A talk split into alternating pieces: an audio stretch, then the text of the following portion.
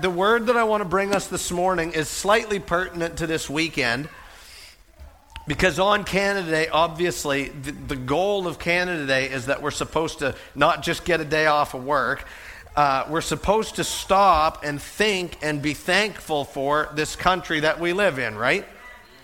And if you are someone that lives in Canada, which I think all of you are, I don't want to tell you how to feel. But you should be super, super, super, super thankful to live in this country. Even if your life is really difficult, even if you've got all kinds of hard circumstances, you as a Canadian are blessed beyond measure. You think of it this way we live in this beautiful country, we live in a free country. I mean, more or less, you're allowed to go where you want and do what you want when you want. It's a fairly compared to some places, a safe country. Like we're not everywhere we go looking around like this, worried for our safety. You can get into your car, drive on paved roads, go to the grocery store, buy whatever food you want or need, bring it home, put it in your fridge, which is powered by electricity, in your home with a roof over your head like all of that in and of its alone is more than a lot of people in the world have. You can turn on the tap and out comes fresh, clean water. The joke is, unless you live in St. John, then you turn on the tap and you get some other kind of substance that looks like water, but probably isn't. Thank you. You are super blessed, and I am super blessed, and we ought to be super, super thankful to God for this place that we live because it's amazing. Now, Having said that, I don't say the following to put any sort of shroud of ungratefulness over the whole Canada Day thing. But if we're being really honest, even though we're thankful to be Canadian and we're thankful for all of the blessings that we have for living in Canada, if we're being really honest, these days it's getting a little bit more frustrating with some of the decisions that are being made in Canada it's becoming a little more frustrating to be a Christian in a culture where it seems like God is the last thing on anybody's mind, and the directions we're going, and the things that the culture as a whole is starting to stand for and embrace and really celebrate. It's frustrating as Christians. Am I talking to anybody? The reason why we're seeing the culture go the way it's going is because we are considered in Canada to be a post Christian culture. Somebody say post Christian. Post being like after, like we've moved on past this whole Christianity thing. Like God was an important part of our heritage and our past, but we've been enlightened and we've moved on from that, and now we don't need that anymore. That's, that's the direction the culture is going. And as the culture becomes more and more post Christian, as we move further and further from God as a society, like I'm painting with broad strokes here, as we move further from God, well, it's no wonder that some of the things you start to see in the world are crazy and are wicked and they're just overtly sinful and wrong. You know what I'm saying? Today, the evil doesn't even try to hide anymore, it's just overtly out there. Well, that shouldn't surprise us at all. And by the way, I'm not standing up here pining and lamenting over the good old days either right? Probably they were never really that good. No, I'm not. I, I'm, I'm being serious. I was talking to a senior saint in our church a while ago, and she said to me, we were talking about, you know, days gone by, like 60, 70 years ago, let's say. And uh, she said to me, you know what, Braden? She said, we were just as bad back then as we are now. And I said, that'll preach, sister, right? The only difference is, as a culture, like individual people, we've always needed Jesus. We've always been sinful. We've always needed to be saved, all that stuff. But as a society, as a culture, right, we're going in directions that we've never gone before. We're taking steps we've never taken before. We're valuing and holding things up that in generations past we never would have thought we would have done. And I'm going to go ahead and not even fill in the blanks for you about what some of those things are. Use your imagination. There's many of them all over the place. Here's the, here's the point. Here's where we're left with all of that. What are we supposed to do? Right? How, how are we supposed to navigate this terrain of, on the one hand, we're citizens of heaven. Did you know as a Christian this morning you're a citizen of heaven? That's what it says in Philippians chapter 3. from uh, our citizenship is in heaven, and from it we await a Savior, the Lord Jesus Christ. Your home is in heaven. Your home is with Jesus. And that's good. But how do we navigate that? How do we how do we grapple with that? But also the fact that right now we live here. Yes, God has a life for you in eternity, and it's going to be awesome, and I'm glad you're going to be there. We'll hang out, right? But right now, like God cares about the here and now too. How are we supposed to navigate that while being a citizen of heaven in this corrupted culture? That's what I want to talk about today. And the answer lies in this concept. You've probably heard of it before. It's called being in the world, but not of the world. Did you ever hear that before? You do me a favor, say it, say that with me. Be in the world, not of the world. We're going to unpack that. And the first thing I want to do is talk about not being of the world. Point number one is this. If you want to navigate successfully this tricky terrain of, well, I'm a Christian, I'm a citizen of heaven, but I live here in this fallen, corrupted society, the first thing you got to do is don't be like the world. Turn to your neighbor and tell them, don't be like the world. Don't be like the world. Flip open in your Bible to John chapter 17 if you got it on you this morning. John 17. In John chapter 17, Jesus is praying, and he says in verse 14, he says, I have given them, his disciples, that would be including us, I have given them your word, and the world has hated them, us, because they, we, are not of the world, just as I, Jesus, am not of the world. You, you, scroll down to verse 16 as well. He says the same thing again. They, we, are not of the world, just as I, Jesus, am not of the world. Now, that word world that he's using is used a couple different ways in Scripture, right? You think of the John 3:16, God so loved the world that he gave his only son that whoever believes in him should not perish but have eternal life.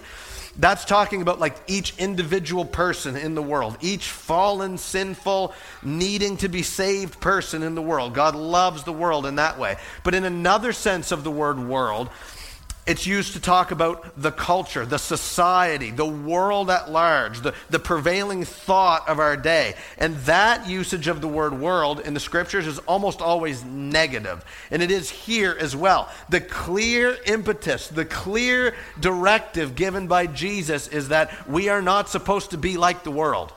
I mean, I could point you to many other verses too, but even in just those two verses, we're supposed to look different from the world because you and I, Christians, are not of the world. And we're not supposed to look different from the world just for the sake of being different. It's not change just for change, because that's usually annoying. No, we're supposed to be different from the world because remember, God and the world are at odds with each other. The world is moving on past God. And well, we're not supposed to fall into that camp at all, because if you as a Christian look just like the world, all then then you're not holding up your end of the stick as a citizen of heaven, right? You see what I'm saying? So, in a culture that is moving further and further from God, what we need to celebrate and champion in the church is getting close to God, as close to God as possible, having that relationship with God. So critical in a culture that is all about living your truth, right? Just to thine own self be true. Well, in the church, we need to champion this idea of valuing and living by God's truth, not our own truth. We lean on His truth, not our own understanding. In this culture that celebrates pride and affirmation, right? We need to champion in the church humility and repentance. It's different. See, it's different than what the world does. But here's the rub some Christians look just like the world. I have looked just like the world in my walk. And we all have our moments, okay? Before we like completely run ourselves down here, we all have our moments, we all have our days.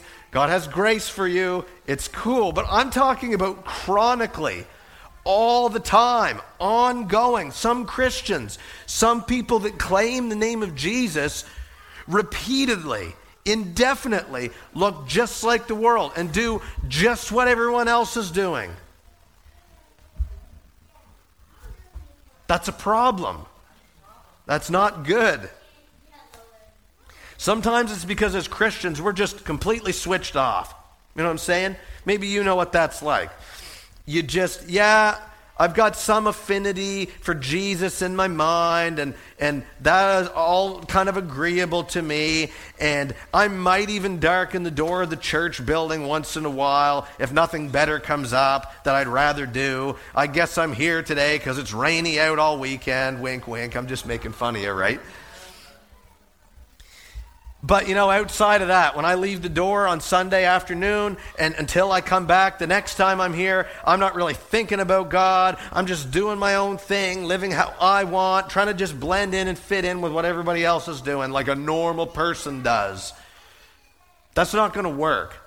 That's not going to cut it. Sometimes, as well, maybe you've heard of this, some Christians look just like the world by choice. Some whole churches do this. Maybe you've heard something like this. I've heard of churches that say, well, we want to be relevant in the culture. Do you ever hear that? The relevant thing? There's like this much truth and good in that. I get it. Let's not unnecessarily do things that alienate us from people that don't know Jesus.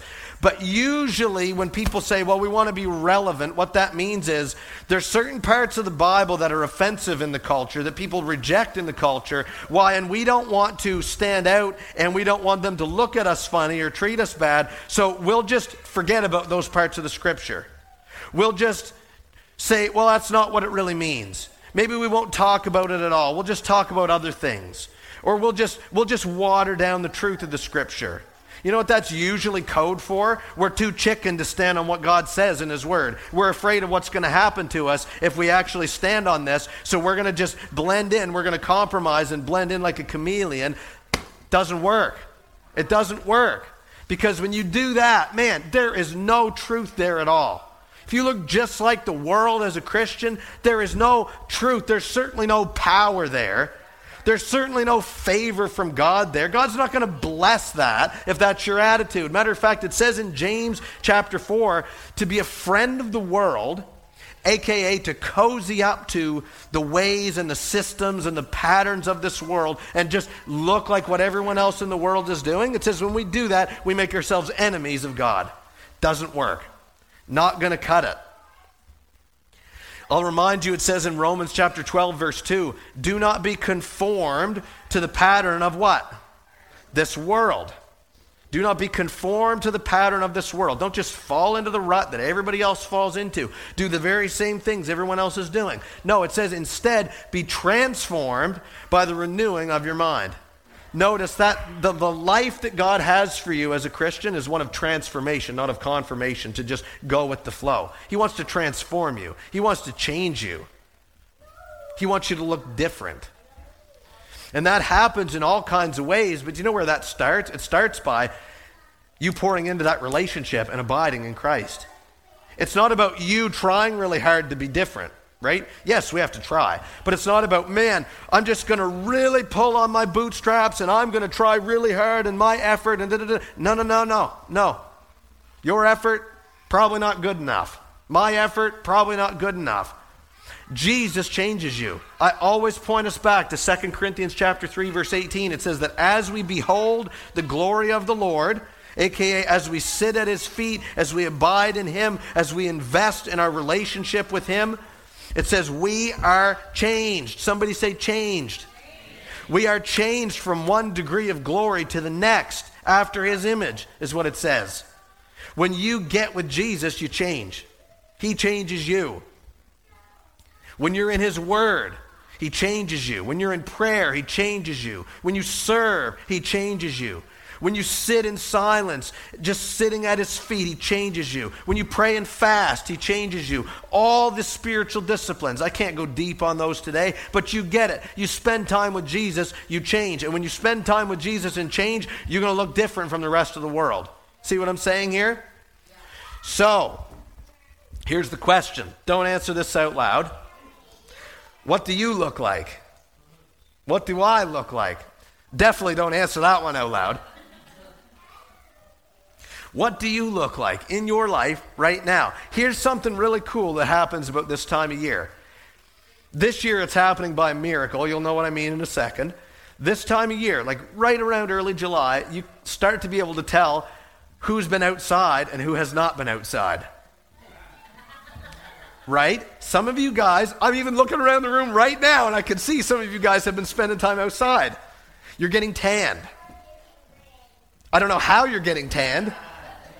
Tanning bed. Somebody up in here is going to a tanning bed. Anyway, whatever. Because you can tell. And some of you guys, I mean this not in the least bit of an offensive way, I can tell you have not been outside very much. You know what I'm saying? You've been working in the basement on your laptop. I get it. It's cool.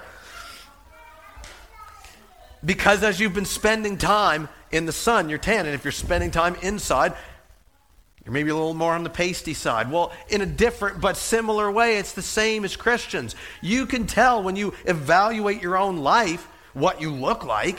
You can tell a tree by its fruit. If you are starting to look more and more like Jesus, I'm telling you that you're on track and your heart is in the right place and you're doing good. Keep going. But I'm saying if you look at your life and go, wow, how am I any different than anyone else in the world? And if you can't think of any examples, that's a sign right there. Perhaps I'm conforming to the pattern of this world. Perhaps I'm not navigating this terrain as well as I ought to be. And if, if you surmise that that is the place that you are in, you say, I, have been taking my cues more from the world than from the Word of God. I'm looking more like the world than I am my Savior. My head and my heart are consumed with the things of the world, not things that are above. Today is the day for you to repent. You do not have to stay that way. It's about getting honest with God and saying, wow, okay, maybe I have not, Lord, been really pouring into this like I ought to be. Maybe I haven't been investing the way I should be. Maybe I haven't been spending the time with you I ought to be spending.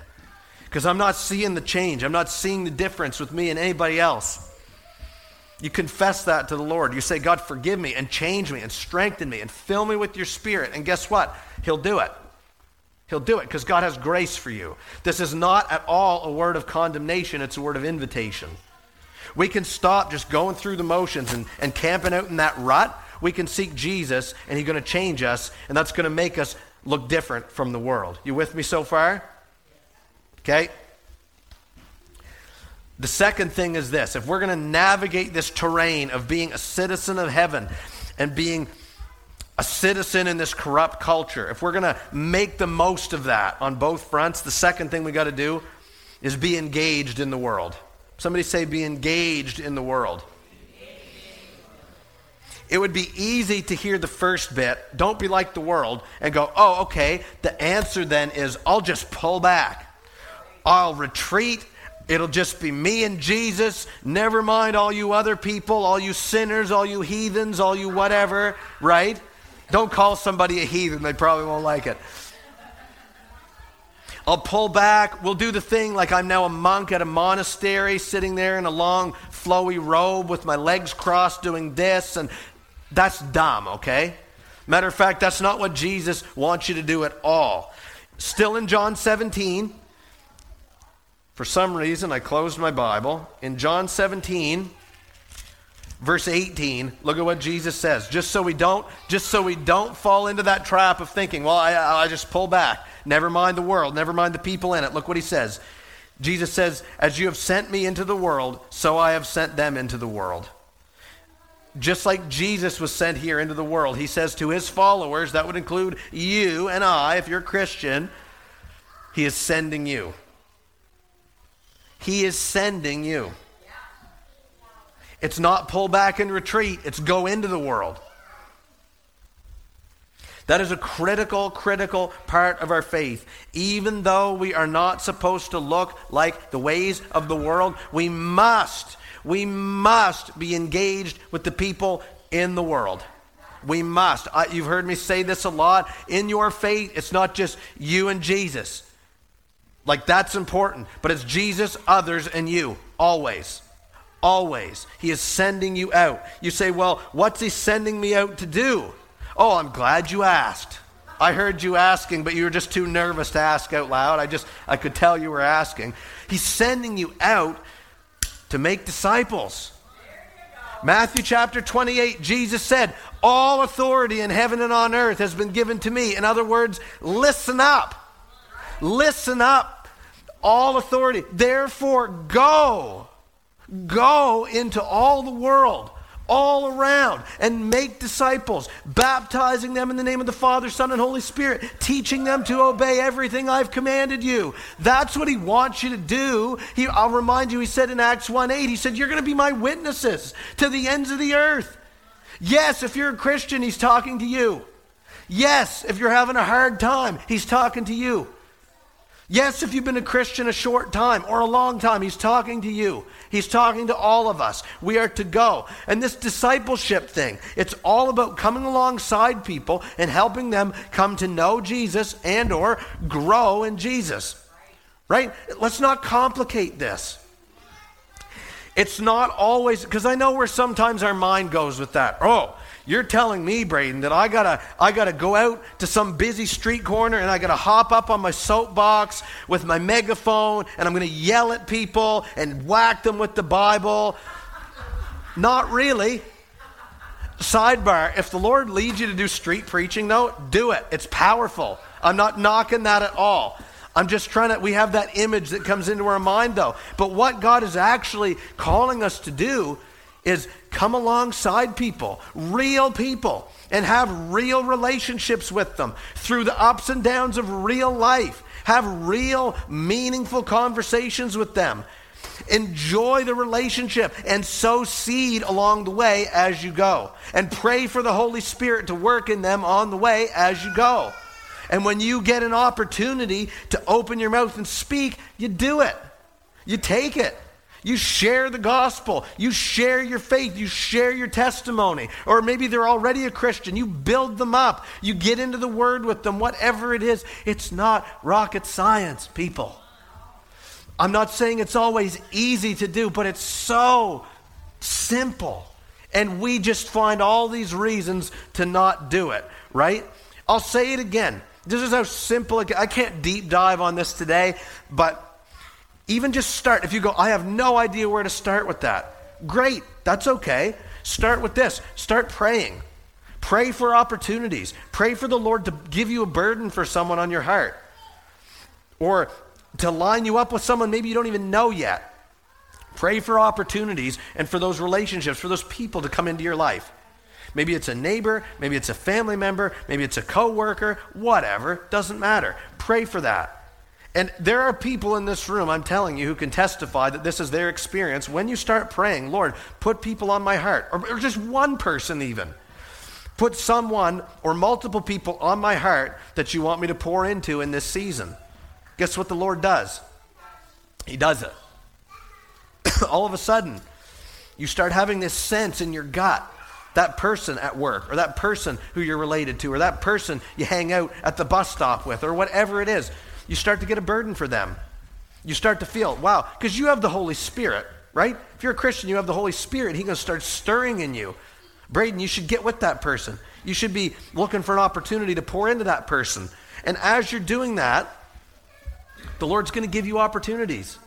Because here's another lie of the enemy, by the way. Here's what the enemy says. You don't really want to share that because nobody wants to hear it. Nobody wants to hear it that gospel, that Jesus stuff, just put that away. No one cares about that today. We're a post Christian culture. I'm here to tell you today, friends, there are still people in the world who care. There are still people who need to hear it and want to hear it. They're hungry for it, they're searching. The Bible would call them persons of peace, and they exist. Looking at the culture, you would think, well, nobody does. Yes, they do. Yes, they do, because God is still moving. God is still calling people. He's still stirring in people. So we got to step out, and the Lord is going to line you up with those people. Pour into them, share the gospel, or answer their questions, or walk with them, whatever it is. It's a journey, but you got to do it. It's not just a theory, it's something you've got to do. So, again, you don't have to answer this out loud. Well, don't answer this out loud. But who is the Lord giving you a burden for in your life? Who can you think of when you think, well, I don't know, is there anyone the Lord might be wanting me to disciple? Who comes to mind? Whose face do you picture? Who, who, who is going through as your mind is, the gears are spinning in your mind right now? Be faithful in prayer for that person. And then be faithful in pouring into that person as the Lord gives you opportunity to do it. Here's one other thing I'll say about this it's not your job to change them. You can't change them. Forget about it. Married people, that should minister to you, right? You can't change. Anyway, it's not your job to change them. It's your job to be faithful and to bear witness. The Holy Spirit is the only one who can change somebody. So that's best left to the professionals, okay? You and I just have to be faithful in delivering the message. You say, Braden, what in the blazes does this have to do with Canada Day? Well, I'm glad you asked that too, right? It has everything to do with Canada Day. Because if you want to see Canada, this country that you live in and love, because I heard you say you were glad to be here, if you want to see Canada get better, guess what? It's not through government reform. It's not through social policy. It's not through the roads getting paved. It's not through the fog burning off. It's not through any sort of human intervention. It's going to only be because revival comes to our nation. That's the only way. You want to see Canada, this country you live in, get better? People need Jesus. People need Jesus. Politicians need Jesus. Government leaders need Jesus. Uh, uh, uh, uh, civic leaders need Jesus. School teachers need Jesus. Parents need Jesus. Rich people need Jesus. Poor people need Jesus. Lonely people need Jesus. People that seem successful need Jesus. Are you seeing a theme and a pattern emerge here? And guess what? How are they going to know Jesus unless you tell them about him? How are they going to believe in him who they have not heard about? We have the news. We have the gospel. We have the message. We need to be engaged in the world with the best news, the only news that can save the world. We need to get going on this, friends. We need to get going. And here's the thing again, if you're hearing this and you're, you're, the enemy's trying to sow seeds in your mind, maybe you hear this and you're, you're just kind of dull about it. You go, you know what? I don't really care. I don't really care what happens to the world. Well, guess what? That's something else to repent of. And I'll just remind you here's all I'll say to you about that. You don't care about what happens to the world because you're with Jesus, you're saved. Guess what? Jesus cared what happened to you. Jesus didn't have to come to you, but he did. Are we then going to say, well, I don't need to have that heart. I don't think so. I think we need to have it. Plus, he already said, I'm sending you. So just saying, we already, I'm just, I'm just delivering you the mail, right? Okay. Maybe the enemy is sowing seeds into you right now of you're fearful.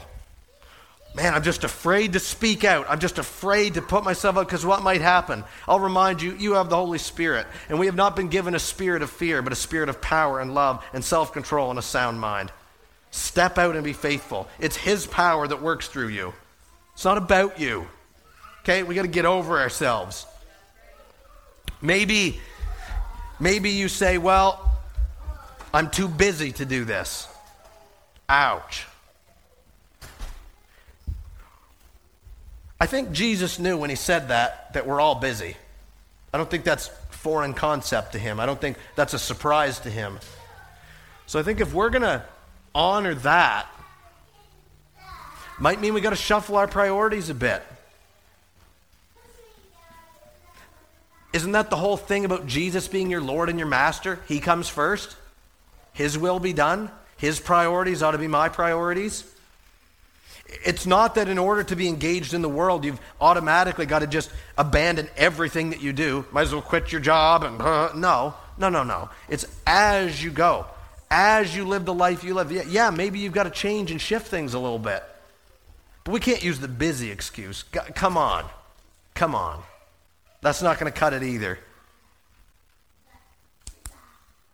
I just want to rebuke the enemy for all of the bad seed that he does try to scatter in the church about why we shouldn't disciple other people, why we shouldn't share our faith, share the gospel. We just rebuke him because that's a lie. We have it, the world needs it. And we need to go. We need to do it. Jesus is sending us. And if the church is to rise up and do this, I'm not just rose colored glasses here, friends. The Jesus that I believe in is able to do something through that. The Jesus that you and I believe in is able to save people still today, as he was when you got saved. The Jesus that I believe in It's almost like I read something that He's able to do more than we ask, think, or even imagine. So let's rise up. Let's do this thing that Jesus has clearly laid in our path to do. Let's quit making excuses. Let's quit being fearful. Let's just do it. And here's what I'll say as I start to wrap this up this isn't your motivation for doing this, but there's good things that will happen in you as well if you do this. Right? I'm not saying do this just so you can get the good from it yourself. No, get over yourself. But I'm saying that when we really make this our business. Some of the people that I know who are the best disciplers that I've ever met, I hear routinely from them what a blessing it is to be involved in it. Because you're coming alongside real people, important people, people that God created and loves. You get to have make an investment in their life. You get to make an impact on their eternal life. You get to build them up and help them get from point A to point B. You get to be a part of all of that, and that feels good. It's a joy. I can't think of too many things that would yield greater joy than knowing that I got to have an impact on someone's eternal life. Hello? I can't think of very many joys that are, are greater than knowing, hey, this thing that I'm doing and spending my time and my effort on, this is God's will for me. I'm in His pathway of blessing. That's good for us. So, in all that, if we're going to navigate this terrain of being citizens of heaven and being citizens that live in a corrupt culture, it's a both and. We've got to be in the world, but not of the world. We got to start by making sure that we're walking with Jesus ourselves, spending time in that relationship, abiding in Him, investing in it.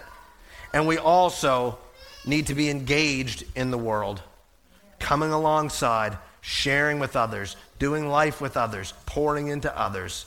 Yes, you have something to offer. Yes, you can do it because you have the Holy Spirit.